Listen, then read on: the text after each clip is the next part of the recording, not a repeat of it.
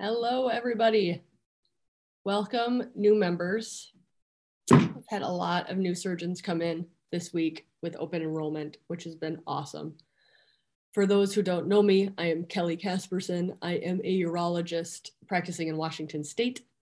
Um, I, and I'm like, should I give my origin story? I, I don't think I was burnt out, but I was looking for more. I was looking for more in life. I wanted to find the best of me. I wanted to figure out my habitual behaviors and could they be changed and what was wrong with me. All those things. I actually found coaching. Welcome, new members. I'm telling my origin story. I found coaching because of sex, actually. Um, I kind of dove deep into female sexual health and function after a bladder cancer patient of mine um, was crying in my office uh, after saying she didn't have any desire to sleep with her husband. And i realized i didn't i didn't know how to help her. And so i dove deep into female sexual health because even as a urologist i was told women are complicated viagra doesn't work and the gynecologists are taking care of them basically. And um, i wanted to figure out if that was true. And so i learned a lot about sexual function female male and the brain the brain kept coming back into it of like what we think about sex what we think we deserve how we think about pleasure how we think about desire right? Is desire a thought? Is it a feeling? Because so many people think desire is like a product to purchase and then you have des- look at my desire here it is. Instead of like can desire be cultivated in the brain? Is it a thought you think? Is it how you think about your partner so the brain kept coming back in the sexual education stuff. And I was like, okay, well, these coaches seem to be do amazing things in helping people think of think their thoughts and challenge their thoughts, question their thoughts. I wanted to know how to, I didn't want to know just how to like listen to the magic and be affected by it. I wanted to figure out how to do the magic um, of coaching. Like, how do you get somebody to think about their thoughts and think about what they're creating in their life and help them with awareness. And so that's where the life coaching came from. Um, but surgeons aren't life coaches. I certainly know like mainstream normal surgeons are life coaches. So I actually reached out prior to joining the life coach school. I reached out to Jess McMichael, so orthopedic surgeon, now my business partner here. And I was like, Are you normal? I'm a surgeon. Am I going to get kicked out of the surgery world? Like, I was very concerned. this was very heavy for me. Um, and she's like, yeah, she changed, basically changed my life and blah, blah, blah. And so joined the life coach school. In my life coach class, there were two other surgeons in our like intimate, you know, 10 member class. And I think like two other physicians. So like doctors are jumping into this because they're realizing how powerful it is, not only for their life, but to help patients. Um, and then met with Jess after, and I'm like, you know who I think are the most challenging, would be the most challenging people to coach would be female surgeons, mostly because I think I'm challenging. That's just a thought, I know. But, and she's like, yeah, let's coach them. And so, long story short, here we are. So I was not born a life coach. I probably would have ran far, far away from life coaches for the majority of my career until I, I got to a point of like, what am I doing? What do I want to be doing? How do I want, am I, am I living my life or am I just like running around trying to be busy and do stuff? Right. And like, one of the things going into like this quarter being body, right? For those who just joined us, we've split this year into quarters. The first quarter was the mind and working on just being aware of our thoughts, being aware of when they come up. Do we have to listen to them? Do we have to follow what the thought is, or can we just let the thought pass? Can we see what the recurring thoughts in our life are, the dominant ones that are driving our actions? So we did thoughts. This quarter is body um, because I think, especially as surgeons, we tend to neglect the body. We've been trained to not prioritize our body's needs. I mean, who took a sick day in residency, right? Like you're not, your body's not allowed to be sick. Your body doesn't need healthy food. Your body doesn't need sleep. Your body doesn't need movement. Like we really got indoctrinated in how to poorly treat our body. Right. And then we get out of residency, or, or um, maybe some of us are still in it. And we start realizing, like, how many patients do you see? Because I have a window into aging every single day I go to work. Right. Like, I see the 70 year old who's playing pickleball out with their friends, traveling, looking forward to travel after COVID. And I see the 60 year old who's falling apart. And a lot of that is things we can't control. It's genetics and, you know, some of it's bad luck. But there's so much into how we care for our body. And I'm like, I want to be the pickleball grandma. Plus, I had kids late. And if I want to be an active grandma, I got to take care of this body. Um, but a thought that I had, and this was way before coaching school and all this, is this is probably about three years ago now. I was sitting on the couch, and a recurring thought that I had was, I will work out when I retire. And this vision, I had this vision of like having nice arms and looking as fit, looking like I have as much energy as I feel that I have. I'm a pretty high, pretty high energy person. I just didn't look it. Skinny fat is kind of how I was rocking after my babies. And um, this thought kept coming back of like, I'll work out when I retire. I'll work out when I retire. Can't do it now. Too tired. And at one point that I caught the thought, it was that awareness of that thought of like, oh, I'm not going to retire for a while. Am I just going to, am I going to, am I okay with not being in shape and not taking care of my body until then? whatever that might be. And then your brain's trying to figure out like, well, when am I going to retire? Am I going to start working out in 10 years, in 15 years, in 20 years? And I caught the, the thought, the, the point of catching that thought and being like, is it, is that true? Is that, is that my only option? Because what we do before we become aware is we take our thoughts as facts. Our brain thought it, so it's probably a fact. And what coaching does and again, what I love about coaching is it there's so much neuroscience involved. Um, is no, our brain just makes thoughts. That's its job. We don't even researchers don't even really know where the thoughts are even coming from, or why we have repetitive ones. But we really take them as fact, and that simple awareness of like, is it is this fact? Is it true? Am I only going to work out when I'm retired? Right. So that was the start of my fitness journey, consistent fitness journey. And then all the mind work that goes along with incorporating fitness into your life, right? Like another thought I had was I can only get a good workout at the gym. Can't possibly get a good workout in at home. Um, just a thought, challenged it. Is that a fact? Turns out, no, it's not. I get it. I'm in the best shape of my life and I work out at home now and thank God because I figured that out before COVID because then I didn't have like the loss of a gym to stress me out.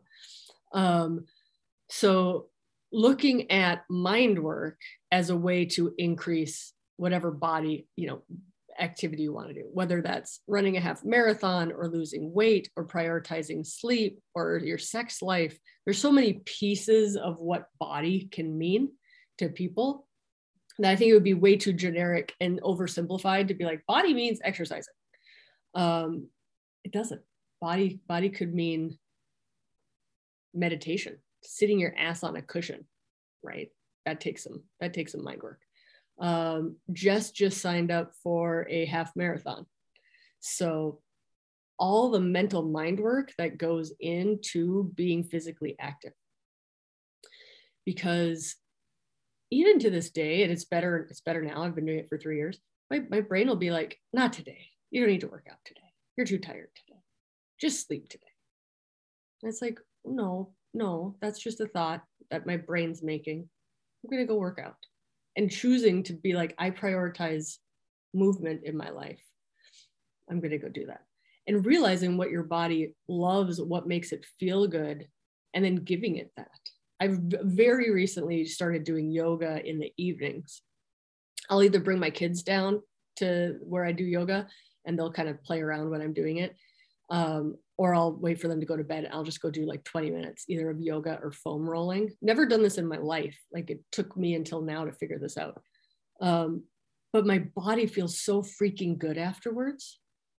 And of course, then you forget it feels good, right? And you have to prioritize movement again. But it's like, as far as regulating the nervous system, calming it down for the evening, getting it relaxed so that it can sleep well, and really starting to look at the body as something that we take care of, not something we just push and push and push and push, and something we can actually learn to listen to. The other thing about the body is where feelings and emotions are felt. And as surgeons, especially, I think as doctors, especially, we aren't trained in feelings. We aren't trained in processing feelings, in feeling feelings. And a lot of that is in the body right like i i worked through shame i had shame um and really like where do i feel it? I felt it felt it in my chest giving it a location. And so and again what the neuroscience is is feelings are are and sensations are processed in the body and being able to experience that. Because when we're disconnected from the body we don't process those things. I'm reading right now the body keeps the score which is a big uh, the big like bible of trauma and the role that the body plays in hanging on to trauma in processing trauma in regulating our nervous system and the role that movement yoga exercise endorphins weightlifting all that stuff plays in our brain right? So it's we're we're taught that these two things are so disconnected. And where did that come from? It came from nobody understanding the brain and you can't like cut it open and look at it. And so we really separated the body from the brain in western medicine and i think that leads a lot of physicians to not being involved in their body at all um, jess just texted me she was going to join us but she's got three cases thanks jess so that was that's my spiel of my story the body quarter that we're starting. Um, there is a chat button if you want to ask questions. Otherwise, I'm going to do um, a brief kind of just intro for the new people on what the air quotes model is.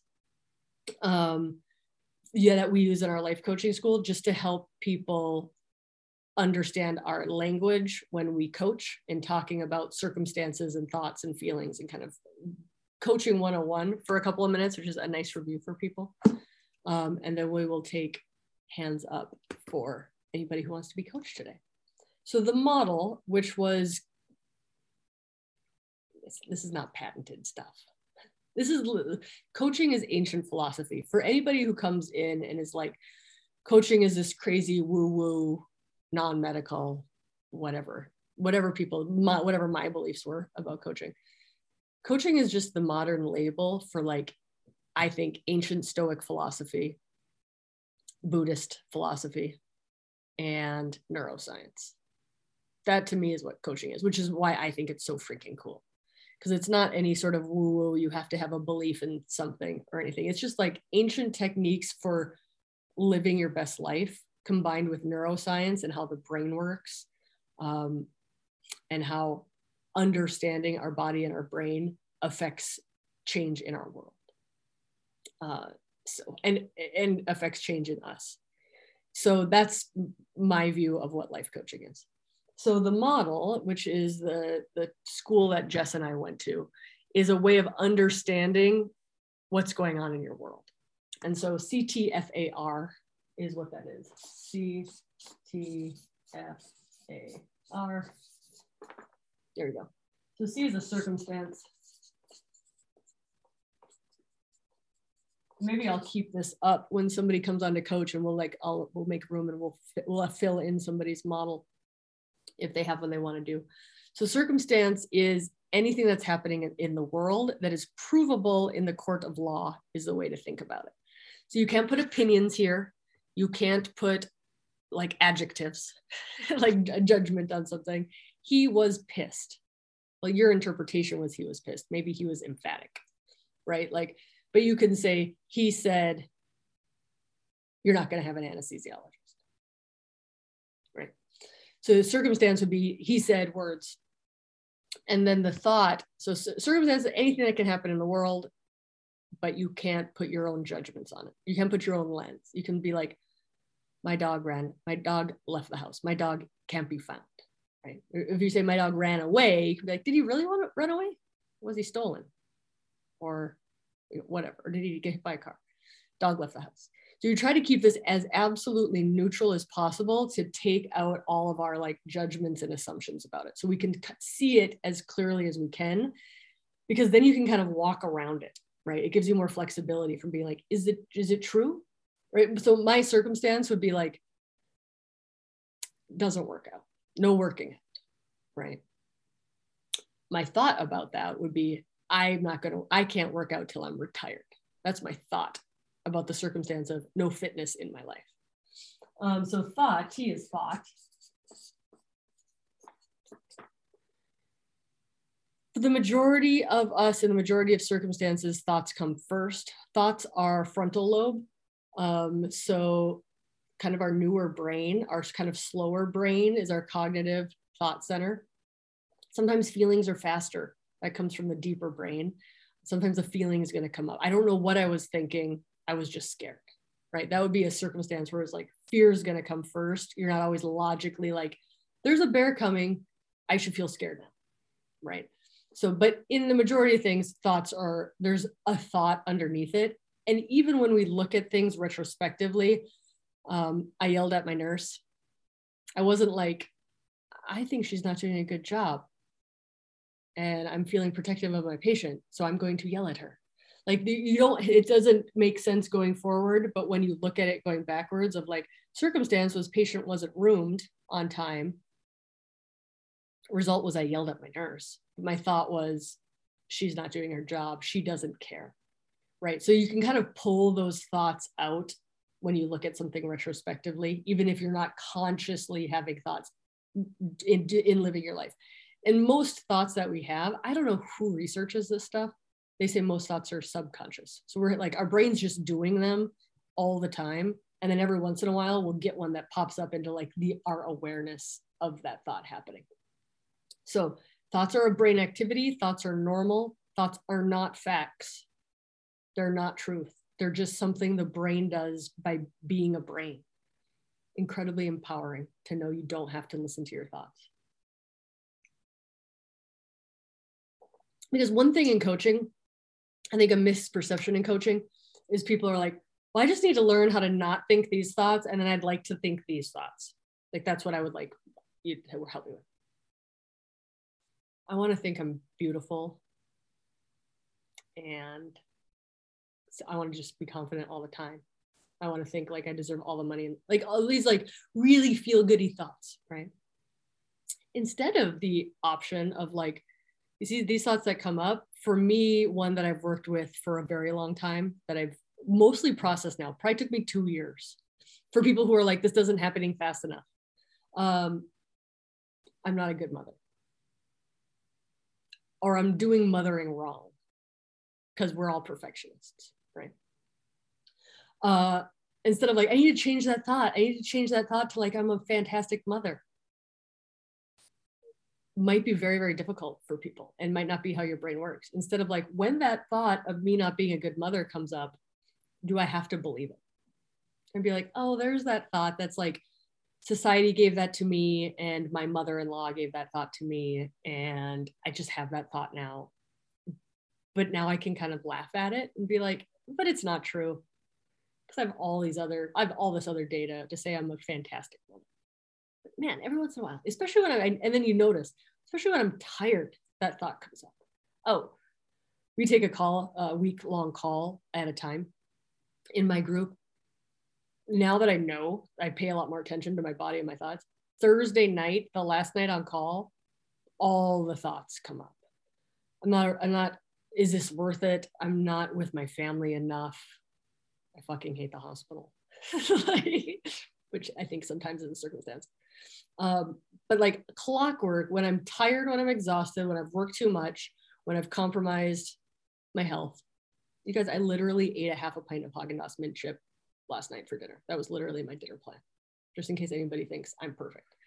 Um, but point being, we don't have to believe.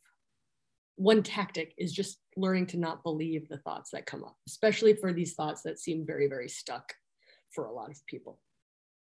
So that's thoughts. So thoughts in our brain create feelings in our body. You can also, it can also go backwards. You can also say my feelings, my feelings of tension created a thought that I have to protect myself and lash out, right? The result of lashing out. So it can go both ways, but in the model, it's really a cognitive top down sort of way. So F is feelings. When I started coaching, I was like, I have one feeling, surgeons have one feeling, and the feeling is tight. Is all we know how to feel. We're just tight all the time. Um, because I think in med school, surgery residency, Western society in general, feelings are a sign of weakness. Um, women have too many feelings, right? So we definitely don't want to. That's that sounds like a problem. Um, so all of these things about like really not paying attention to feelings, instead of realizing feelings are a normal body reaction, it's how our body starts generating energy to do something. I'm happy. I'm going to approach this person. I'm shy. I'm going to go away from this person the motivational triad, right, of life is seeking pleasure, avoiding pain, or conserving energy. That's a triangle. And what feelings do is they help us. We do three things. We're going to avoid pain, we're going to seek pleasure, or we're going to preserve energy. So that's what feel. If we didn't have those feelings in our body, our body wouldn't, you know, go towards something or go away from something or act at all. So that's what the feelings are kind of like the motor to get cognitive forebrain to bodily action is we do things because of our feelings there is a feel if you google feelings wheel there's this like really beautiful looking wheel as big as my head um, and it's got like it'll be like it'll break it down like happy could actually be these like nine feelings. Sad could actually be these nine so people like i literally when i started in the, in the coaching school they gave us like a three page thing like here are three pages of feelings like words to describe feelings right? And i was like oh i just thought we were tight tight and happy sometimes. Um, so there's a lot of nuance to like are you really feeling scared or is, or is it more insecure right and like really kind of you can get very specific in just part of how we're listening to our body and like what really is going on. So circumstances are neutral, they generate thoughts. Our thoughts create our feelings, our feelings drive our actions in the world.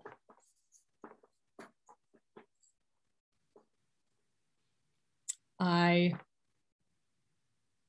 don't get my charts done on time. I was short with the nurse in the ER when they consulted me.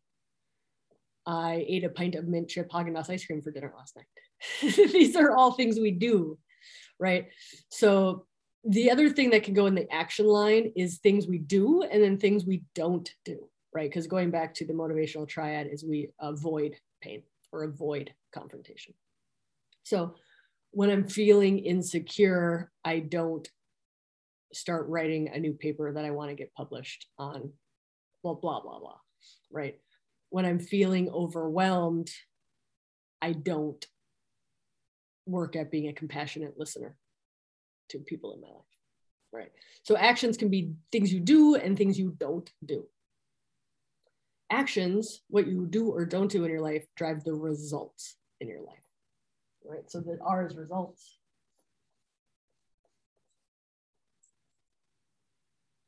Um, results are I ran a half marathon. I got promoted to assistant professor. I love my family. Whatever your results might be. I didn't turn turn my assignment in on time. I eat healthy food. Whatever this might be, the results. I am I am now physically fit, right?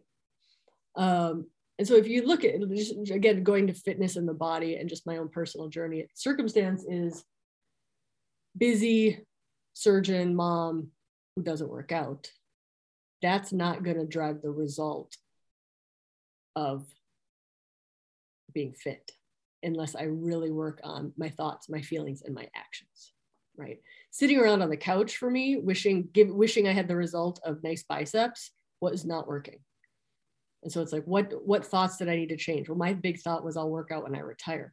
That thought doesn't drive the result of nice biceps to oversimplify. So that is the model. There are some other coachy words that we use. We talk a lot about boundaries. We talk a lot about manuals, our rules, right? We all have rules for our friends, our patients, our spouses, our kids. Those we call those manuals in the coaching world.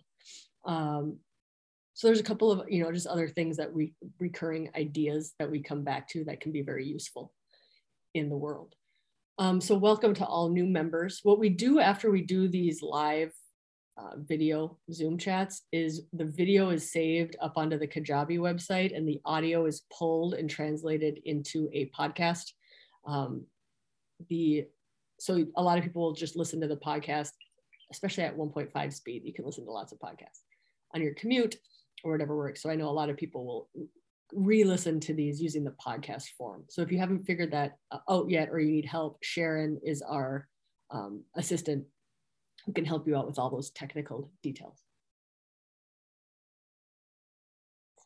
All right. So if somebody wants to come on for coaching, I'm going to keep this up because we can figure out where all the things go if somebody wants to uh, bring on something. For all the new people, what we do for coaching is if you haven't already changed your name when you log into Zoom, I'll change it. Um, and then we usually just keep your video off I've been doing it just where I allow you to talk instead of even having video. So we try to keep this as anonymous. You can never say something's completely anonymous. Um, I think it's hard, but as anonymous as possible, knowing that I think, especially if you're involved in any surgeon Facebook groups, um, some people use things against us sometimes, and it really erodes our trust. I think that's the other strength in doing a coaching pro- program that isn't in your institution I, I see that a lot of like my institution's having, which is great. I love that they're caring for physicians, but I worry like that any anything could actually be used, heaven forbid, be used uh, against you or to hurt you or to to prevent promotion or something like that in an institution.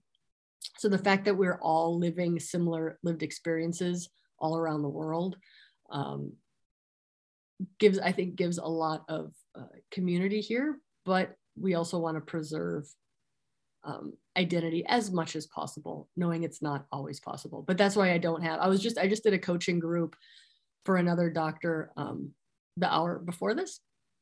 And they all came on, they all show their video and they're all interactive. And like, and there's absolutely something to that too. But how we tend to do it here is to keep it as anonymous as possible so people can really say what they want to say without their face and their name involved. So just in case mm, uh, you guys didn't know how, how we try to do that here. All right, so what you do is you go down to the raise hand thing on the Zoom panel below. If you raise your hand and want to come on for coaching, or if you just have questions about coaching or the model or thoughts, feel free to ask.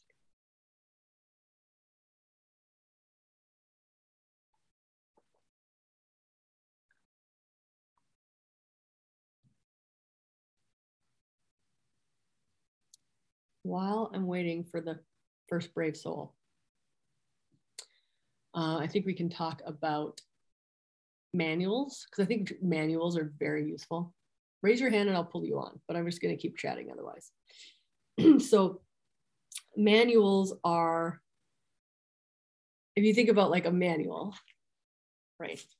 It's your book of how the world works. And not only how the world works, but how your people in your world work, right? My husband should X, Y, and Z. Um, the hospital should X, Y, and Z. My partner should, my patients should, um, all, the, all the shoulding things. And the thing about manuals is everybody in your life has a manual about you that you don't know. They didn't give it to you to read. And it might not be accurate either right. My patients have a manual about how much time I should spend with them and how nice I should be. and how much surgery should hurt, how much surgery should cost. Um, they, so they all have manuals about us that influence how they interact with us. Once we start seeing other people's behaviors and assumptions as their manuals, we don't have to as much try to go control and make sure everybody else is okay because they're just living their manual. They maybe didn't even share their manual. They, we don't know to share our manuals, right? If we're like, hey, six year old kid, daughter of mine, don't you know you're not supposed to need me when it's three in the morning and you've come into my bed for the last seven days, so we are all sleeping like crap? Whatever. Six year olds shouldn't do that by now. That's my manual for my kiddo. She doesn't know that, right?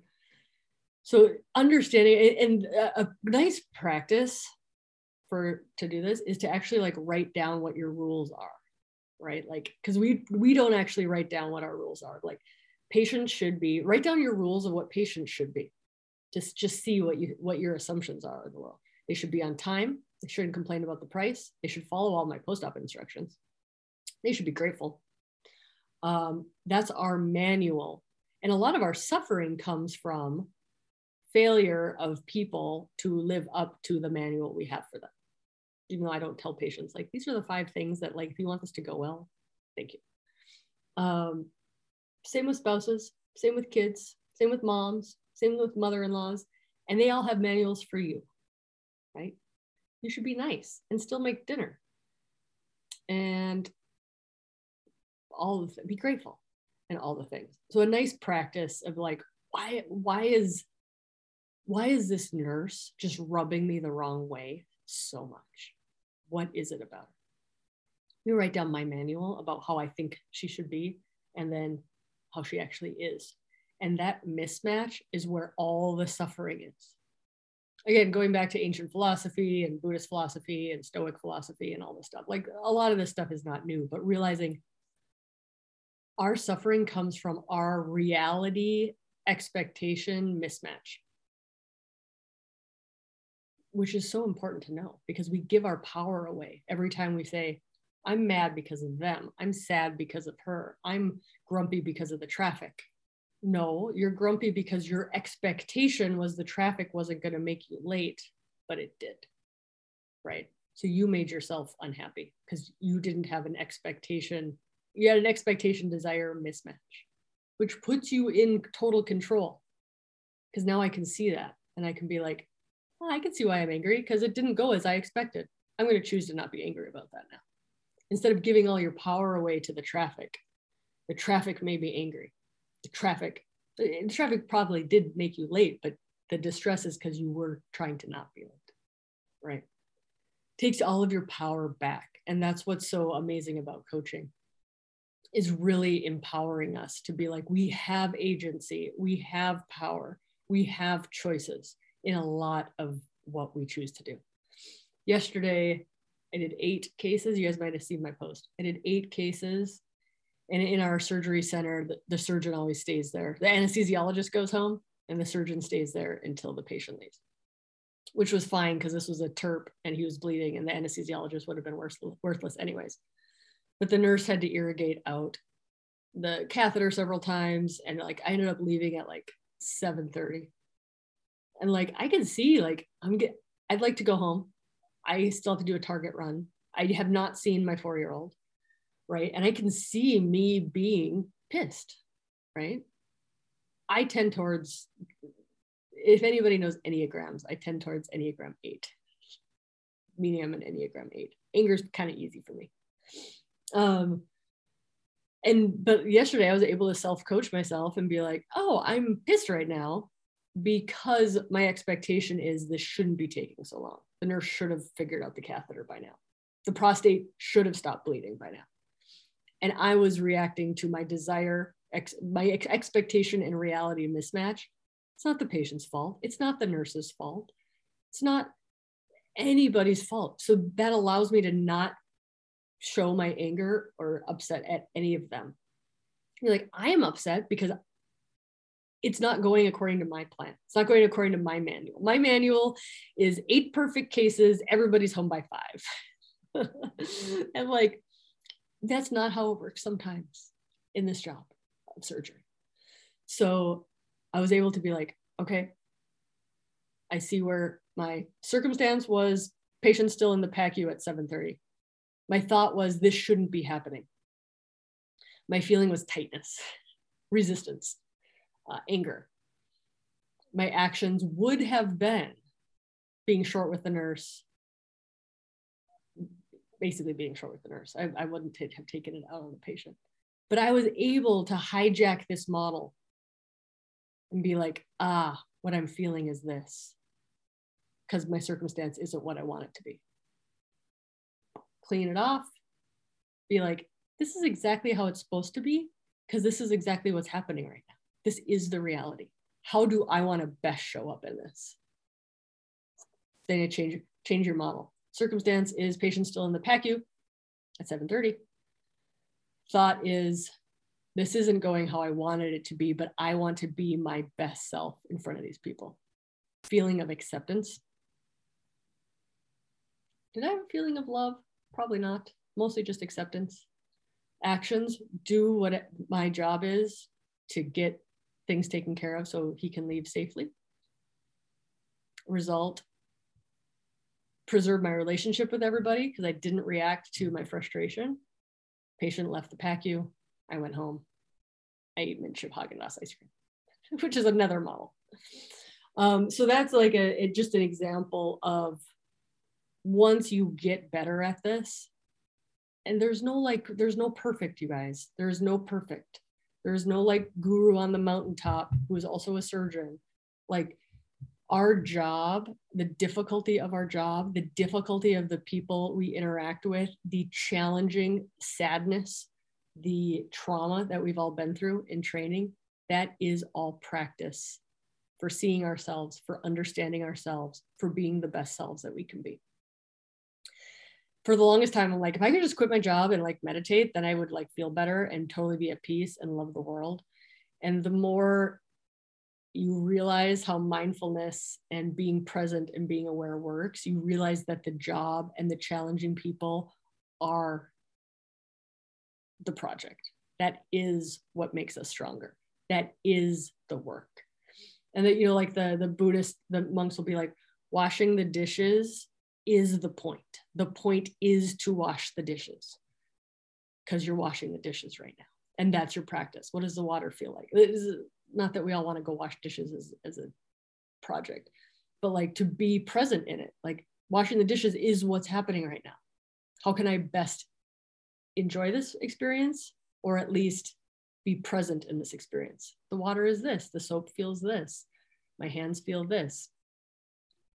This job is done, right? Like instead of resisting, like, why do I have to have another difficult patient? Why do I have to have another nurse who was a jerk? Why do I have to have another complication?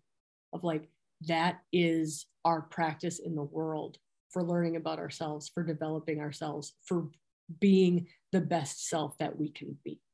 Because otherwise, we're just resisting them all the time.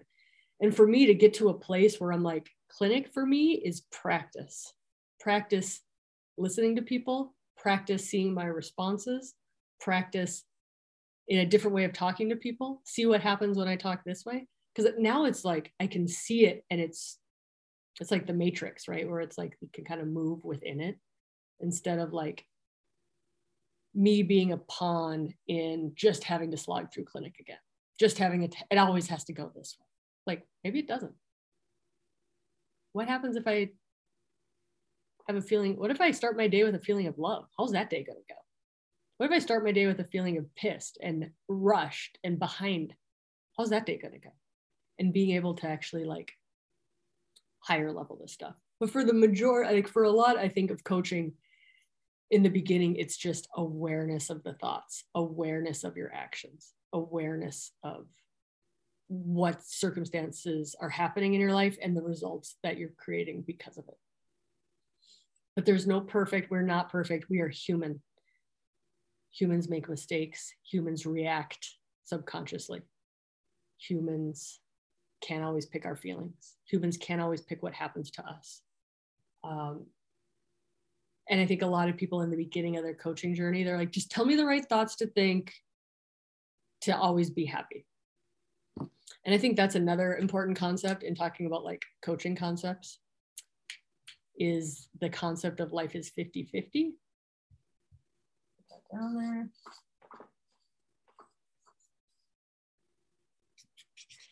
Um, the concept of life is 50 50 is it's not always good, it's not always happy. There is sad, there is anger, there is frustration. And us resisting that, us saying, we should never feel that. It's bad to feel that. It's bad to feel those feelings. That's where the pain comes in because we're resisting what is. When the world has anger and war, it has all of this. We can be idealized and say, I really, really want a world with no war. I really, really do. But your pain says, I'm not going to be happy until there's a world with no war because the world has war and it is it doesn't mean we can't work on ourselves and work on peace around us and promote peace and promote community. Do everything you can. But to say i'm not going to be happy until x y and z which is an external circumstance you're taking away all of your power. So the life is 50-50 is our society especially in a consumer driven i need to tell you that you should always be happy and pretty and smart and buy this product to help you get there, right? Being sad is bad. Being angry is bad. All these feelings are bad, and you should just never have them. Puts us, sets us up for a lot of pain. And that's where the life is. There's, if there wasn't sadness, we wouldn't know what happy felt like. If there wasn't anger, we wouldn't know what joy or love felt like. Right. So the contrast has to happen. Otherwise, we would have no concept of this other part that we really like. But what our society has done is said you should only have the good. But our lived experience tells us this that's not how it works. Bad things happen. People get hurt, people die, people have accidents. Our brains have sadness. We're designed to have those things. Negativity bias, by the way, going back to like evolutionary neuroscience, negativity bias, the theory is kept us alive because we need to remember where the lion is and the poisonous berries are all the things. We need to remember that way more than like that day at the lake that was super fun right? So the negativity bias is actually built into our brain. The common thing for surgeons with this is google reviews or an unhappy patient right? Like we have we get one of those and we are absolutely floored. Like i literally just think about quitting when somebody's like vocal about I didn't live up to whatever expectation they had of me. I have people, I have like how many positive reviews and thank yous and cards and gifts and love do you get all the time? And we're we just blow it off. We're just like, yeah, it's like air or whatever. It's the negativity bias in our brain, focusing on the one bad thing. I got like a one star Google review because I didn't spend enough time with a patient literally on the same day, a patient brought in like cashmere, they're like fingerless gloves, cashmere fingerless, fingerless gloves that she had hand knitted for me on the same day. It's like physicians in striving to always be perfect, to only get good reviews, create so much suffering for not accepting that these other things do happen. We can't make them not happen. They do happen. Um, so the life is 50 50, I think, is we struggle with it because we weren't raised, right? Like, how many people say, I just want my kids to be happy? What we're doing is we're telling kids that it's not okay to not be happy. The only goal is happiness. And if the only goal is happiness, we lose the acceptance of other parts of our lives that it's okay to not be happy sometimes. So we're really told that it should all be butterflies and rainbows all the time. And then we wonder why we're so destroyed when it's not. Right. So the, the coaching concept of there's good and bad. Uh, you know, I was I was coaching somebody a while ago on a, a poor patient outcome. Nothing that she had she didn't cause it. It just it just happened. And she was trying to not feel sad about it. I was like, this seems like a perfectly reasonable thing to be sad about. Like the permission to give ourselves the ability to process and to feel those feelings helps us process them and move on from them versus like resisting sadness. I'm resisting sadness. I need this to be okay. Like, this is sad. Maybe we should just be sad for. Realizing that's okay. It's okay to have these feelings. So I think an early, like an uh, you know, coaching misperception is is again like I just want to feel the happy feelings and think the think the good thoughts that'll get me places. Like, it's okay that you think you're not a, a worthy enough mother. By the way, only good mothers worry that they're not good mothers. Because your brain checking in, like, my kid's safe. Are we good? Is the world good? It's okay. It's all right. But we can do things to diminish the strength of that thought to be able to, again, walk around that thought, right? Another, um, another thought I had a lot of, which I don't have much anymore. I had a lot more of it two years ago, is the time scarcity thought. There's not enough time. There's not enough time. Where's the time? And my big aha, in, again, I didn't see that as a thought. That was a fact, right? I was actually talking to an anesthesiologist about it. I'm like, you realize time scarcity is just a thought that you made up in your mind and it stresses you out. And he's like, no, it's real. I'm like, it's not real.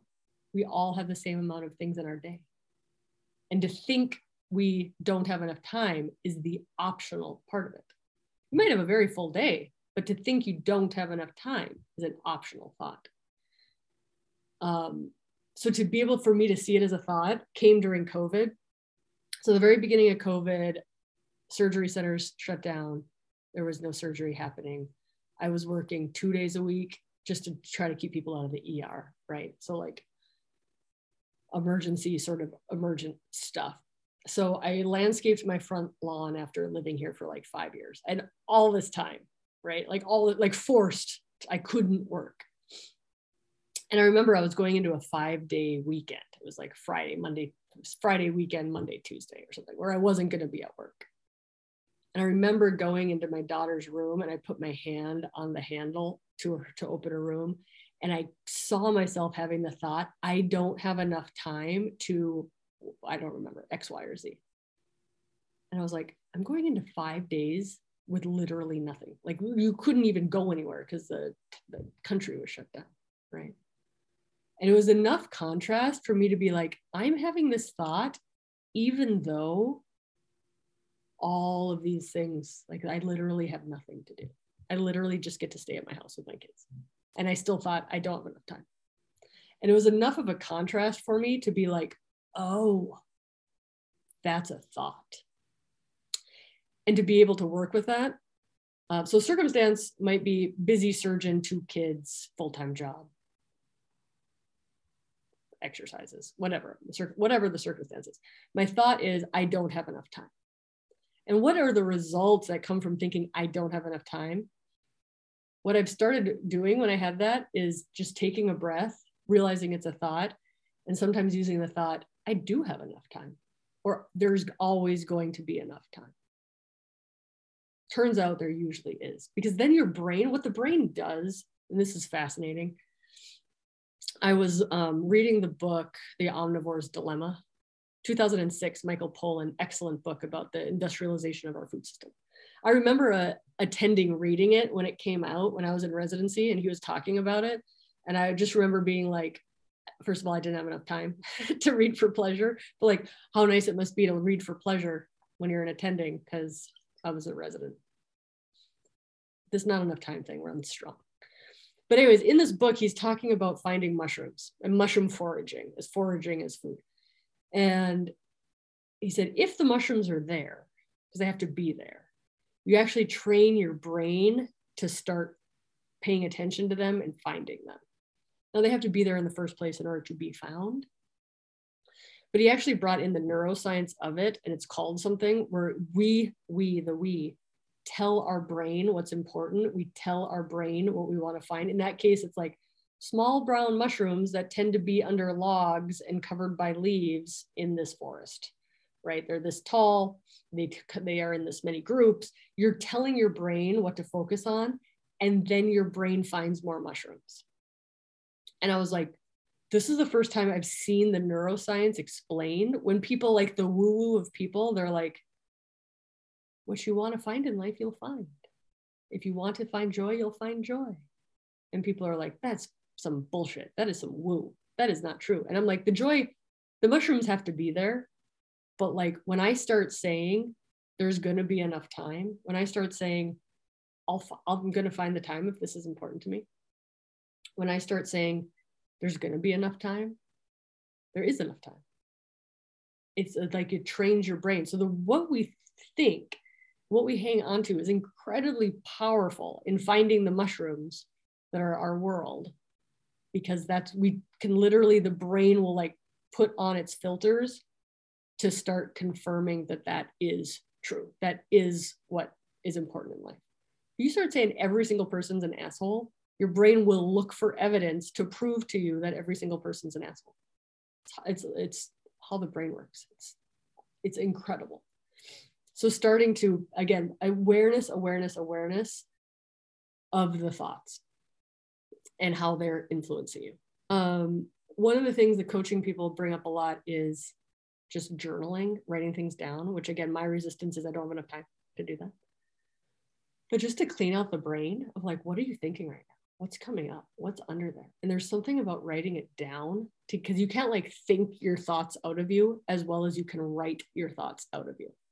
So, really being like, what am I thinking right now? What am I doing right now? and even what I did yesterday with the PACU being the guy being in the PACU for so long is like, was that mental, like, what's in my brain? Why am I feeling this? What's actually going on? Instead of just responding to what the world was giving me. Like, oh, of course you're a little pissy right now because you wish you weren't here. But that doesn't mean I have to be pissy to the nurse or pissy to the catheter or pissy to the patient's wife or pissy to myself, whatever it might be. So any thoughts? Anybody want seven minutes of coaching? This was a very nice intro to coaching, to thoughts, to the body.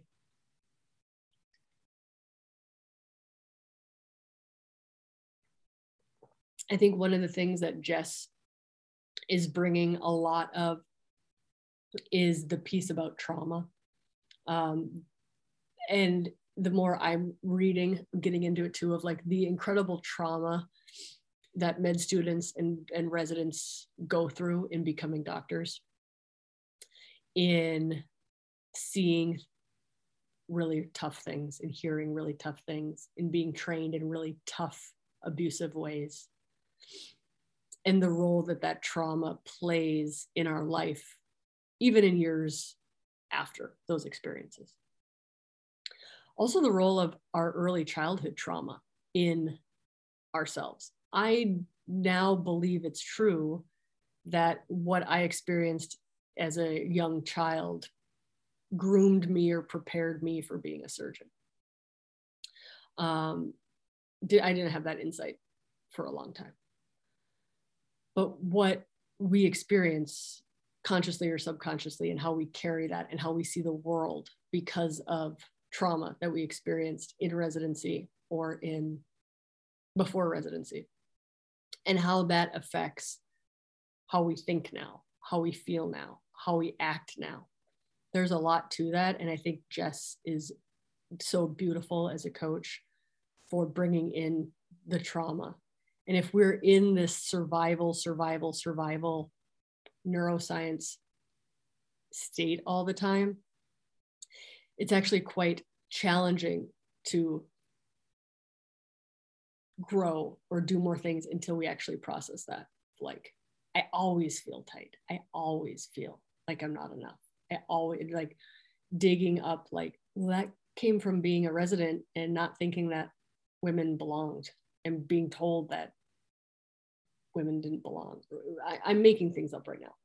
But like the trauma that we all experienced in seeing people suffer and not not processing it. For humans to see a human suffer and not talk about it and just pick up, get back to work. That was yesterday. And not processing that, not being allowed to feel feelings. Um, I'd say that's one of the downfalls of how we train doctors in this world. And so, you know, somebody had posted like, I think on the common thread group, being part of the revolution. And I'm like, I feel like coaching is part of the revolution. Like, I feel like telling people they're enough and they're worthy and what they're feeling is legitimate and real and hearing their stories that's part of the revolution because that hasn't been what we've had in healthcare and in training. Um, and for us to be like we're going to work on self-improvement for you. And that trickles down to your kids and your relationships and your families and your patients and all that stuff. But ultimately this is a, about you and it's okay to work on you for the sake of working on you not so that you become an assistant professor not so that you get lean and fit not so that there's no end result. There are those are all wonderful things that come with working on yourself. But just the gift of figuring out how your brain works figuring out what, what, what your body needs figuring out what you're feeling understanding all of that your trickle down results can be this external like isn't this great i worked on myself and then i published a book and got assistant professor and got a raise and blah blah it's like that's the external benefit of a lot of this. And, and now i have great biceps. But i have great biceps because i changed i worked on my mind.